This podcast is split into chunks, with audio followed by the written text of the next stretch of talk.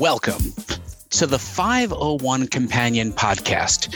This is an educational and news podcast slash podcast for 501c3 charities and organizations that want to create better content, optimize their technology, and improve their marketing to better serve their mission.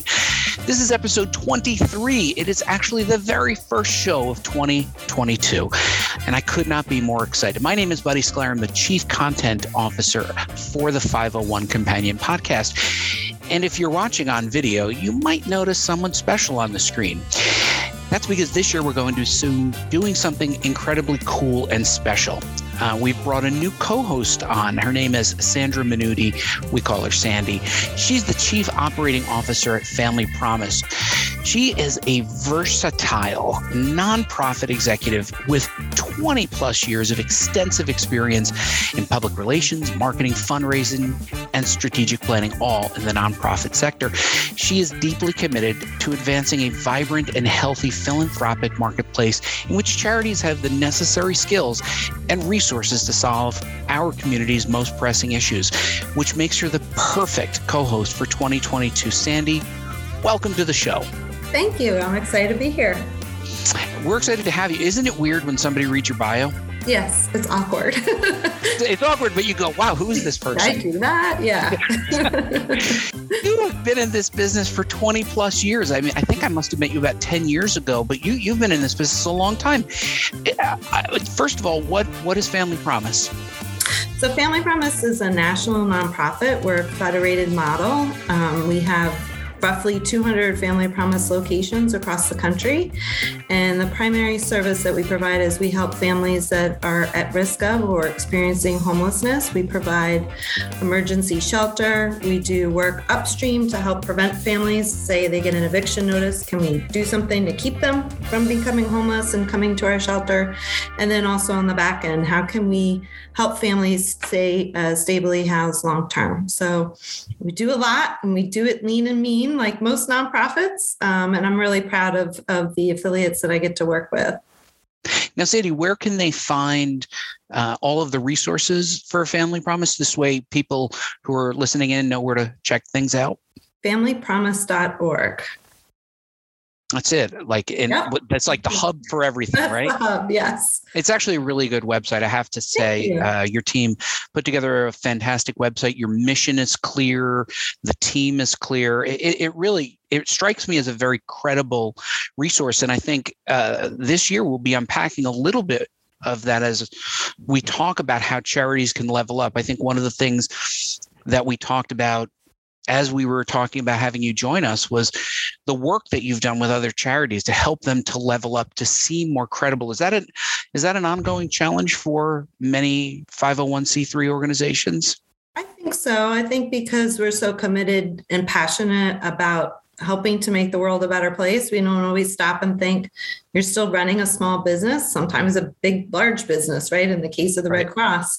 Um, and so you still have to do all those other things. And oftentimes websites are something that, you know, get pushed to the wayside, especially if you're not doing a lot of online donations. Maybe you're really you know, a lot of our affiliates are very entrenched in the community and have those personal one on one connections. So they're not getting one off online donations. And so the website sometimes isn't the, the first thing they think about in the morning. They're thinking about those families they want to help. So one of the things we've been able to do out of the national office, which is where I work, is to create a template for, for the websites through the Wix platform, which is really economically uh, friendly for nonprofits. Um, and then they just are able to plug and play um, with the content that they want to provide at the local level. So um, we are working on leveling everybody up. So it's not like some random website without our branding. You know, I even have here, um, we've done a lot with branding, um, make sure that all of our affiliates know what the colors are, how to do those colors in HTML, um, all those things that you don't always think about, but it makes an impression and lends credibility to the work that you do and hopefully brings in more resources then. What's funny is you say the what you don't think you know the things you don't think of which is funny because that's all i think about in my day job. i'm preaching to right? the choir. Right. Whereas you know i come to this as a technologist you come to this which I, let's just get into your amazing personal history. You have this secret origin which is to me uh, funny because you I, you you studied biology you had a degree you were working as a scientist but like took a crazy uh, right turn. Just give us a give us that secret origin. What did you study in university, and then what did you start out doing, and then what was that crazy turn that made you become so interested in uh, charitable organizations? Yeah, so um, I studied marine science and biology at the University of Miami because I wanted to make the world a better place and understand science and you know see how we could protect the environment. Um, and then I came out of out of school and needed a job, and I had worked over the summer as a microbiologist at Colgate Palmolive, and they offered me a job if I moved back home and went back into the lab. Um, and I did that for a number of years, and um, one of the great things about working in the for profit sector is they usually pay for professional development. They paid for my MBA, which was very generous. Not bad, yeah. promptly left. But um, I left because uh, one of my professors at Rutgers, when I was getting my MBA, was really focused on arts marketing.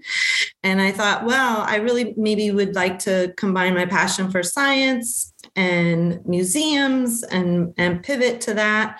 Um, so after I got my master's degree, I worked at a local museum for a period of time, and then there was this new um, nonprofit uh, that was in existence only a short period of time called Charity Navigator. Um, and they rated charities and um, I was fortunate enough to get a job there and I wound up staying about 16 years. And I learned how to apply all those things I had learned along the way um, to help donors make informed decisions. And also, I like to believe, help uh, nonprofits uh, level up. So that was actually where uh, we first got connected at Charity Navigator. We were doing some charitable work. I'm wondering, have you ever reflected on what your studies and experience as a scientist um, have brought to this uh, very special calling uh, that you've been doing for 20 plus years? Yeah, I definitely think um, it's helped me be more data focused. And I think the sector is going in that direction and not just output data, but outcome. Can we say that an intervention that Family Promise provides keeps a family stably housed longer um, if we do it a certain way? Um, mm. So I try to bring that lens to my work that that's hard. Um, you know, at, at, at, Charity Navigator, we said that was like the holy grail. You know, can you evaluate the effectiveness of the work that's being done? But if we don't do that, we don't know if we're making the world a better place. So I think I bring that lens to my work. Um, and just, uh, you know, I enjoy my, my work and the people that I get to work with um, every day. So just um, to go back to that for a minute. So you you try to quantify the work that you do. What are some of the what are some of the the data points that you might use, but also what are the data points that might be misused, which might be like red herring data? I think all too often in the nonprofit sector, we focus on the number of people served, the animals saved, the trees planted, mm-hmm. um, and donors, rightly so, and, and charity navigators sometimes gets blamed for this, want to know, well, what was the cost per tree?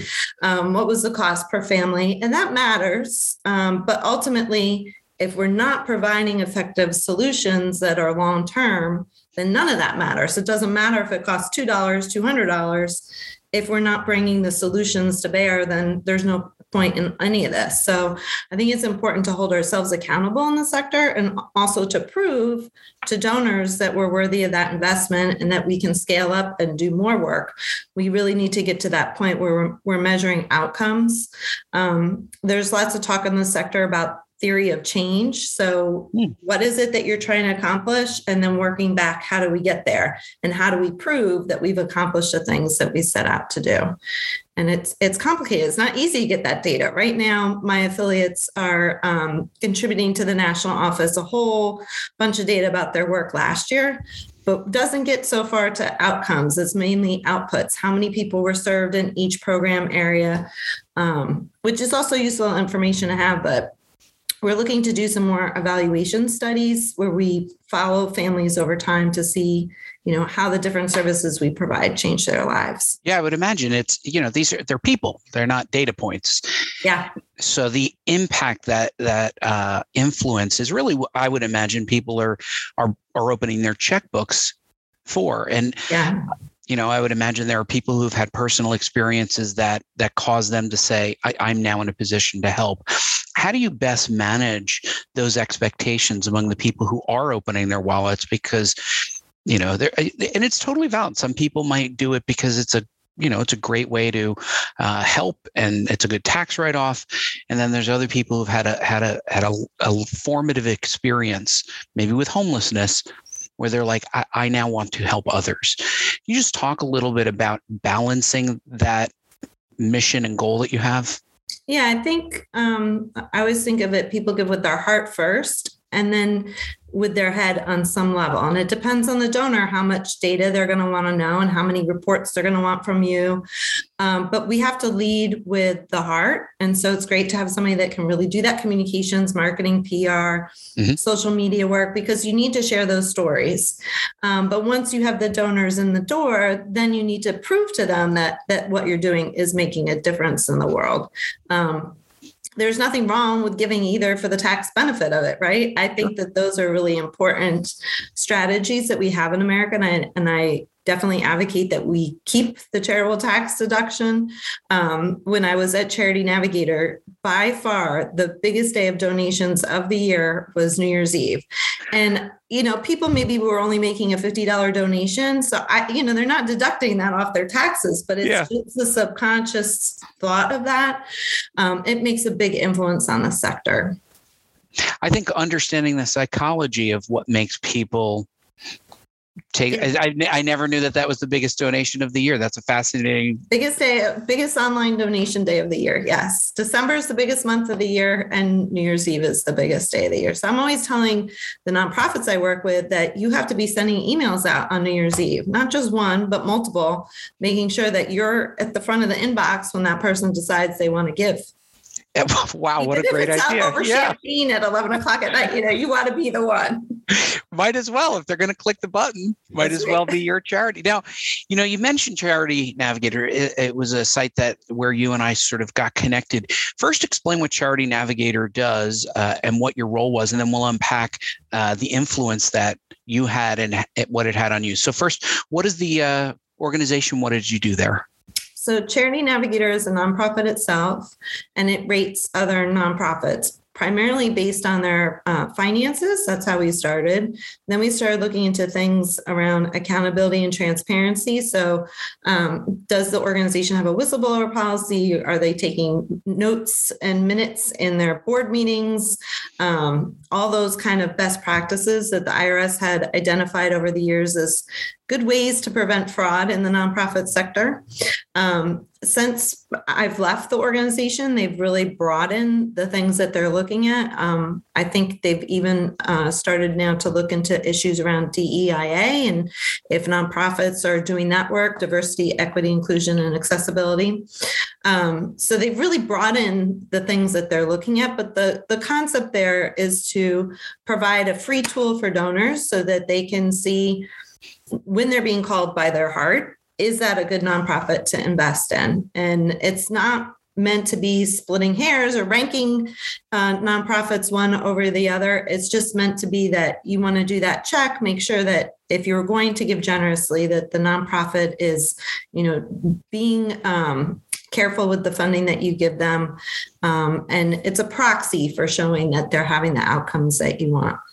Well, I've used the website to make donations yeah for our family because you want to do something and then you look and you how do you you can't help but look at a starred rating and yeah. and, and i would hope that organizations that are not rated as highly as they'd like to be look at this as an opportunity to increase their rating yeah, certainly I had conversations with unhappy nonprofits over the years when I told them their rating was not going to be great, but um, definitely more of those conversations of, you know, I knew I needed to fix this. Now that you put it out in the public forum, I really have to fix, you know, it, yeah. it, it, gave them the motivation to make some changes that needed to be made. Um, I'm really excited that I get to work at Family Promise because we have a four star rating and we have for like nine years straight. So that that makes me feel good that I'm congratulations good yeah. good nonprofit doing good and so what was your role at charity navigator so I started off as an analyst, actually rating uh, nonprofits, which gave me, you know, all the behind the scenes information to how our database was structured, what the work was like, what wow. nonprofits are good and bad. Um, but then I also got to evolve into, I had a ridiculous title there. I was vice president of marketing and CFO. So, like many small nonprofits, I got to wear multiple hats. Um, yeah. And in grad school, I had studied marketing and finance. So that kind of worked out well. Um, um, and so I had a great time doing the PR and marketing piece. We didn't have a lot of money, but um, we seemed to do fairly well with reporters. Um, and I even got to do some TV along the way, and that was oh. fun. And and it's funny that you were asking me, you know, where people can go to learn more information about Family Promise because the first time I was on CNN, I, I, just inserted in every statement I made, charitynavigator.org is where you could go to find more information. and at the end, the producer said, next time, you don't have to say that so much. Well, make sure it's underneath your name on the screen, you know? So that was a good lesson to learn, but yeah. So what else did you learn there at Charity Navigator that you've brought forward uh, to Family Promise?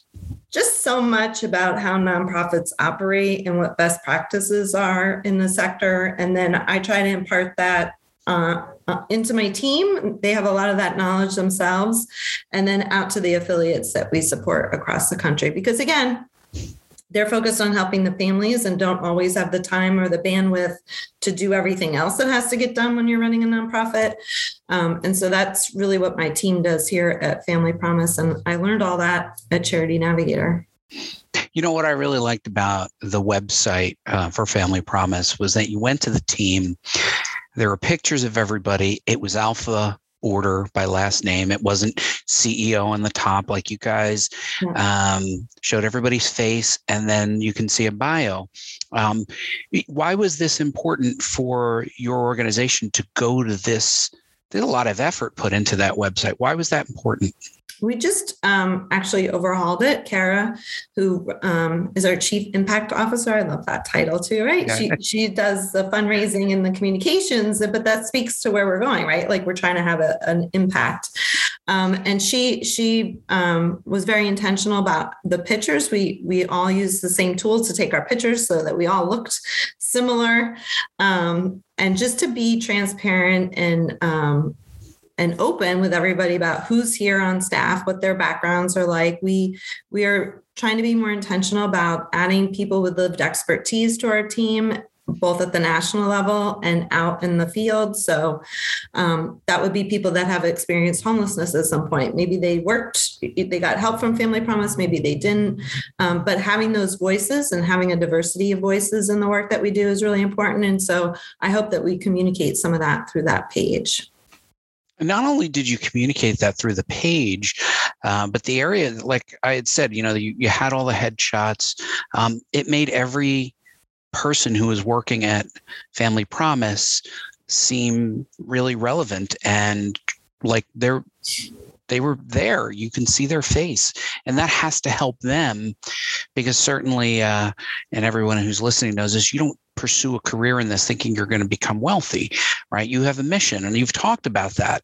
Um, do you think that that is something that um, you brought from charity navigator that you saw when you thought well how do i make this website more inviting? And how do i make the people who are working on it feel more fulfilled yeah, and that's something that we did at Charity Navigator too. And I know a lot of websites don't disclose their full staff in that way, um, but it's helpful. It, it, gives the public a level of trust in who we are, knowing who we are, um, and we're not hiding behind a website. Um, you know, we can get those angry phone calls. you even put your extension right there, do, right on do. your picture. We do. I think we finally had to hide our email addresses because of those pesky robots. yeah which you could probably speak to more. Um, but yeah, I, I think I learned a lot about um, websites when I was at uh, Charity Navigator because that was where we existed. We were just a website. Right. Um, it's not as relevant in all the work that we do at Family Promise because we're more than a website, but it's definitely still relevant. We I,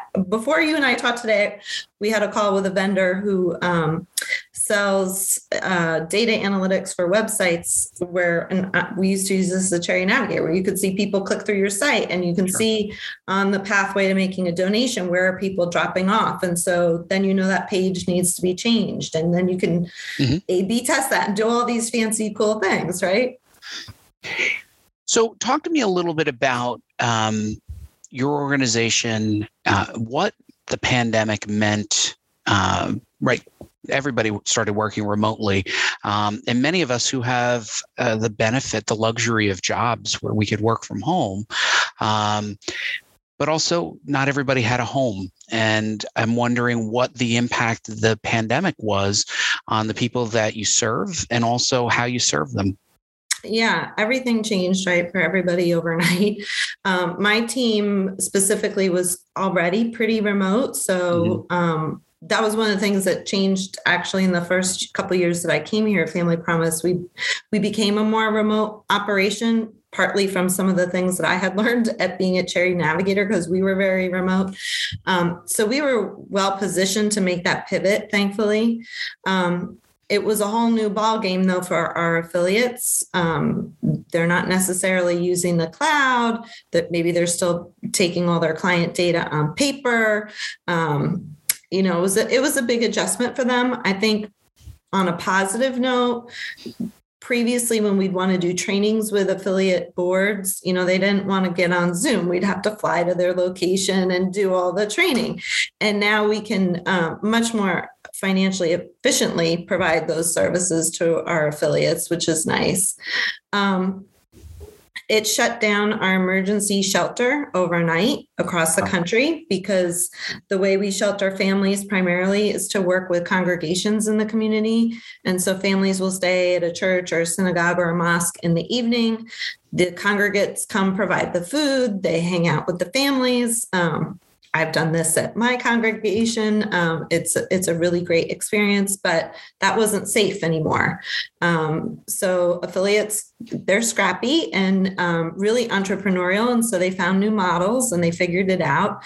Um, the local affiliate here where I'm at used apartments and was able to really leverage their relationships with uh, landlords to put families in apartments and pay those fees. Um, there was a lot of government money that came through. So a lot of affiliates were able to leverage um, relationships they had with hotels, put families in hotels. Um, some people used Airbnbs. Some people had board members that gave up, you know, side homes. Um, so everybody got creative.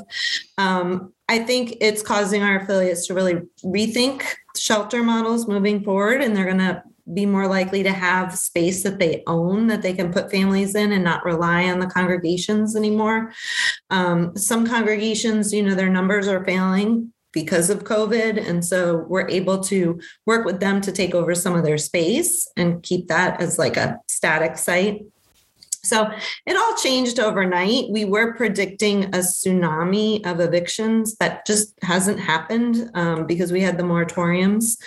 Um, but what happened was it got even harder to place families that were ready to leave shelter into housing because nobody was being evicted. So there was no new new opportunities for apartments coming onto the market. I mean, it's a very sick kind of thing, right? Um, so that's the biggest issue right now for for the work that we do. There's not enough affordable housing across the country everywhere.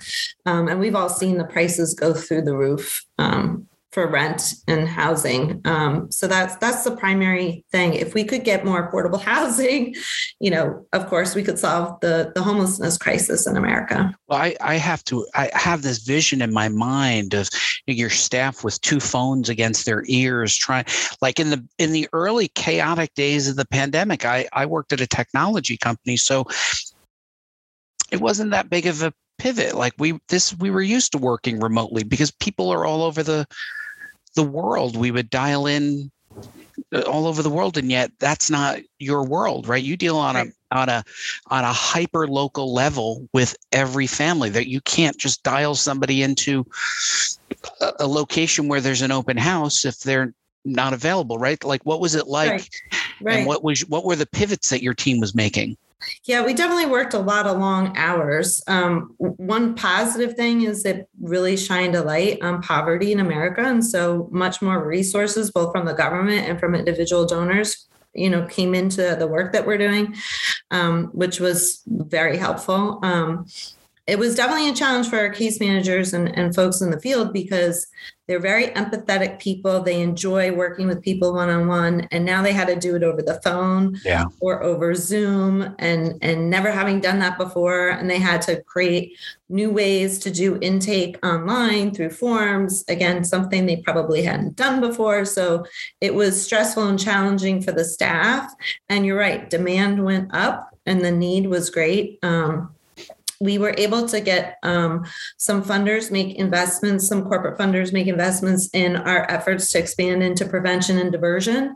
So we were able to give some money to affiliates and train them up in how to do that work, um, which is fascinating work to me. It's it's when somebody calls and says i'm about to be homeless you can say what's going on? How can we keep if, if you're in a safe place how can we what can we do to keep you there for a couple weeks while we find out find another way for you moving forward? You know are you staying with grandma and she's just at her wits end? Can we you know do something to to pave the road that you can stay a couple more weeks or or what is the solution?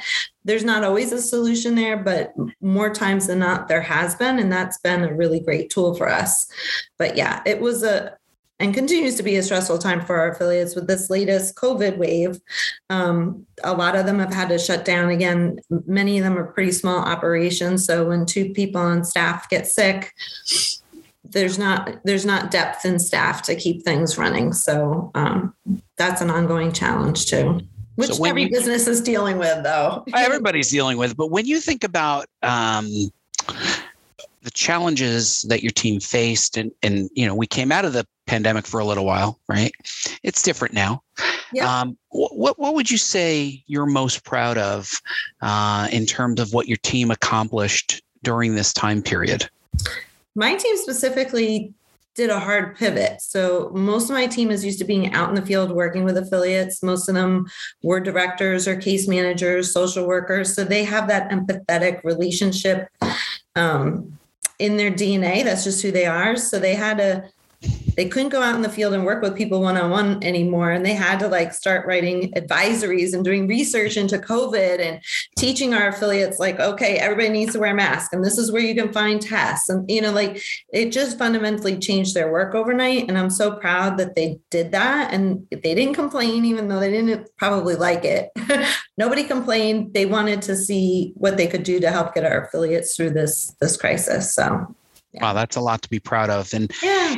I yeah, listen, I have to just tell you, like I got to chill up my my spine thinking about like how people uh, need you at the at the at the worst time of their life, and uh, COVID or not, uh, and you're you're your team is there for them uh, to help them figure out a solution. There's a lot of soft skills involved with that. Yeah, yeah, yeah, and and just having empathy for the families that we work with. I mean, think about a single mom with three kids, and she can't go to work because her kids are all at home being schooled, and she can't afford daycare for them. You know, like it just everything was flipped on its head overnight overnight. And and every scenario when the people are thinking that they might be losing their, their the roof over their head is is terrifying. Yeah. So yeah. um and that's that's where um you know I'm really excited that you're you're joining our team here uh, because I feel like you have the empathy of understanding what it is like for people who come in with a passion and a vision who want to run a great organization and want to make it better.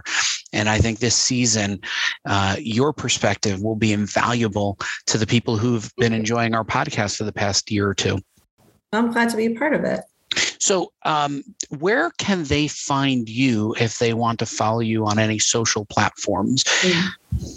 I don't even know my Twitter handle. This is bad. I will have it next time. I should right. put it on my on my screen here, just like you did. I, I, did. I will. I will tell you your your um, your Twitter handle is your full name. it is uh, Sandra Miniutti. So people could find you on Twitter at Sandra Miniutti. Uh, you actually tweeted today, so I know that you're on there, and you're also on LinkedIn. Retweet. I don't yeah. do a lot of fresh content. It's it's something I have to work on in the new year. Well, and I hope that, um, and people can also find you on LinkedIn. I know you're pretty active on yes. LinkedIn as well, yes. right? Yeah. Um, and then one one more time for the uh, for the listeners, where can they find uh, your charity? familypromise.org. And again, we're in 200 communities across the country and lots of opportunities to volunteer, even in virtual safe settings if you're not comfortable going in person. Um, and we have a tool that I helped build when I got here mm. for, for making connections locally and seeing what volunteer opportunities are available in your community. What, so, what is this tool? Um, so there's a there's a page on our site. If you're interested in volunteering, you can go in and put in your zip code and the things that you're interested in doing, and it'll tell you what your local affiliate is and if you match with those opportunities. And Did you help now we even have online training. That's something that we started last year. Volunteers can get trained online on demand and we're moving along. We're almost modern now. almost modern. That actually sounds postmodern. That that is fantastic. I, I hope people go and check that out. So, um, thank you so much for joining us um, and for being a co-host on the show. I'm super excited to have you. Um, my name is Buddy Scalera, and people can find me on all places at Buddy Scalera. Uh, my website is buddyscalera.com, Twitter, Facebook, LinkedIn. I'm very creative, Sandy. I'm very, very creative, at least consistent. And they can find this podcast on 501c3lookup.org, which just rolls right off the tongue. Uh, and we hope that you've enjoyed the 501 Companion podcast and consider subscribing so you never miss an episode. If you have any questions, show ideas, or part of a charitable organization that wants to be on the show, visit 50c3lookup.org website. You'll find our contact information, a complete list of our previous episodes, and of course, the extensive and free resources of the 501c3 Lookup website. Thanks for joining us on the 501 Companion Podcast. We hope you join us again next week for the information and inspiration to take your charitable mission to the next level. Good night, everybody.